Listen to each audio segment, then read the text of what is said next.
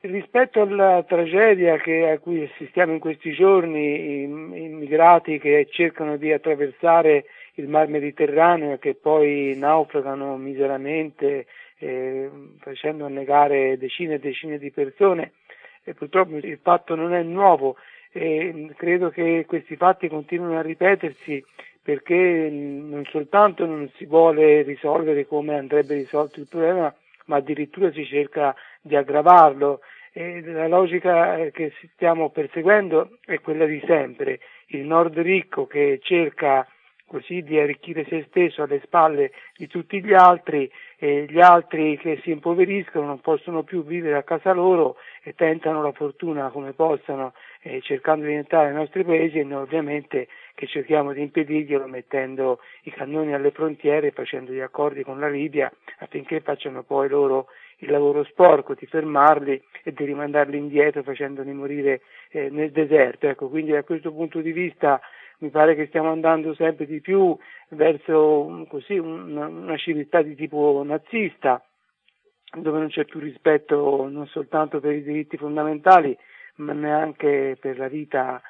per la vita come tale. Ecco, io credo che noi bisogna essere capaci, se vogliamo affrontare seriamente questo problema, di agire su due piani. Da una parte quello dell'emergenza, che vuol dire accogliere queste persone che eh, naturalmente non potendo più stare a casa loro cercano di trovare una soluzione nella parte più ricca del mondo e questo dal mio punto di vista presuppone che ci sia un cambio totale di politica non soltanto da parte eh, dell'Italia ma da parte dell'Europa nel suo insieme, eh, siamo i paesi più ricchi del mondo, facciamo parte del G8, proprio oggi si apre questo nuovo incontro a Londra dove si discute di come risolvere la crisi, ma siamo tutti paesi che abbiamo un reddito pro capite che è superiore ai 25 mila euro all'anno, gli Stati Uniti addirittura 47 mila, ma anche paesi europei si avvicinano a questa, a questa soglia, per cui i soldi ce li abbiamo, avremmo eh, i mezzi per riuscire a garantire un'accoglienza dignitosa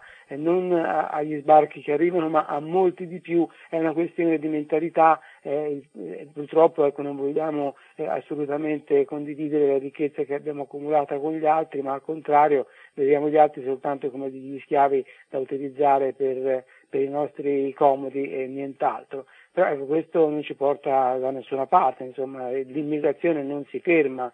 perché chi nella disperazione si tenta comunque di cercare una soluzione. Quindi ecco, saremmo, mh, saremo costretti ad avere purtroppo ecco, un futuro che sarà eh, sempre peggiore se non cambiamo rotta da questo punto di vista, ma dall'altro dobbiamo assolutamente cominciare a reimpostare il modo di gestire l'economia a livello mondiale in modo da consentire a chi oggi è stato gettato in una condizione di miseria di poterne uscire fuori nella maniera più rapida possibile e quindi questo vuol dire che dobbiamo ripensare come organizziamo la globalizzazione, come ripensiamo le relazioni commerciali in modo da garantire a contadini del sud la possibilità di poter guadagnare sufficientemente dai loro prodotti, di poter avere dei salari eh, che siano dignitosi, ma dobbiamo anche ripensare la cooperazione. Oggi si spende in cooperazione qualcosa come 50 miliardi di dollari all'anno, che è una, una, una percentuale minima rispetto a ciò che si spende in armamenti.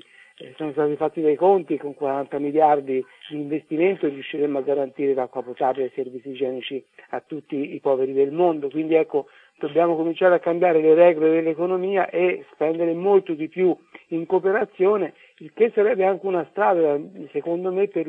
per riuscire a risolvere parzialmente anche il tema della recessione che stiamo affrontando. Stiamo qui a pensare come rilanciare i consumi e Berlusconi ci propone di eh, aumentare eh, il 20% gli spazi delle case, io dico perché non cerchiamo di eh, potenziare le, la cooperazione e orientiamo una parte della nostra produzione sempre di più verso i bisogni del sud del mondo, sono bisogni infiniti, questo ci consentirebbe di far viaggiare la nostra macchina produttiva a piani regimi anche oltre quelli di cui è capace, per cui ecco, sarebbe un gesto di intelligenza anche per tirarci fuori dalle secche della crisi che stiamo vivendo in questi giorni.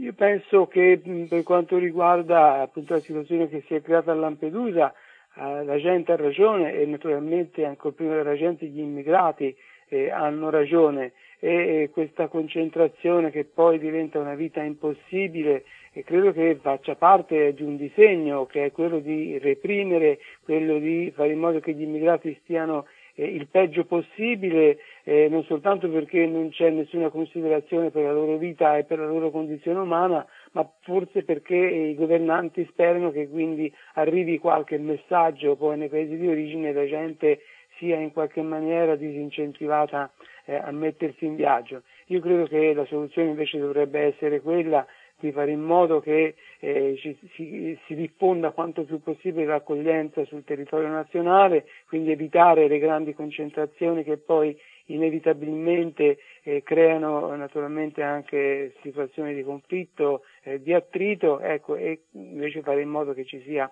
una diffusione di prima accoglienza quanto più ampia possibile e che sia nella logica della prima accoglienza, non del, del momento eh, reclusivo eh, per eh, isolare gli immigrati dal resto della popolazione e per eh, poi poter procedere speditamente eh, al rimpatrio eh, fuori dai riflettori dei media. Insomma, ecco, mi pare che la logica che stiamo perseguendo oggi sia appunto quella repressiva, invece dobbiamo entrare nella logica dell'accoglienza. Ripeto, da una parte perché abbiamo un debito nei confronti di questa gente. Se questa gente oggi cerca di entrare in casa nostra è perché attraverso i secoli eh, noi abbiamo creato le condizioni affinché loro non possono più vivere a casa loro, quindi la responsabilità è tutta nostra, se abbiamo qualcuno con cui doverci rifare non sono loro ma siamo noi, abbiamo scosso l'albero e quando si scuote l'albero le pere, le pere cadono a terra, non ci possiamo arrabbiare con le pere che sono cadute a terra, ma ci dobbiamo arrabbiare con noi che scuotiamo l'albero, le cose funzionano così, quindi noi abbiamo un debito nei loro confronti e per giunta abbiamo gli strumenti finanziari eh, sufficienti addirittura in abbondanza per riuscire a rispondere all'accoglienza eh, con la quale questa gente ha diritto di essere, eh, di essere accolta in maniera dignitosa. Il problema è che non facciamo giustizia neanche in casa nostra, sempre di più mettiamo in piedi delle politiche fiscali che fanno pagare ai poveri ed esonerano i ricchi, non soltanto da un punto di vista dei redditi fisici eh, personali, ma anche da un punto di vista dei redditi di impresa. Eh, c'è tutto un sistema di paradisi fiscali a giro per il mondo per consentire alle imprese di non pagare le tasse. I, i bilanci pubblici sono privati di miliardi e miliardi che invece potrebbero entrare nelle loro casse e purtroppo ecco, siamo nella logica che il pubblico è sempre più concepito come una mucca da mungere, non più al servizio della gente e al servizio dei diritti, ma al servizio delle grandi imprese.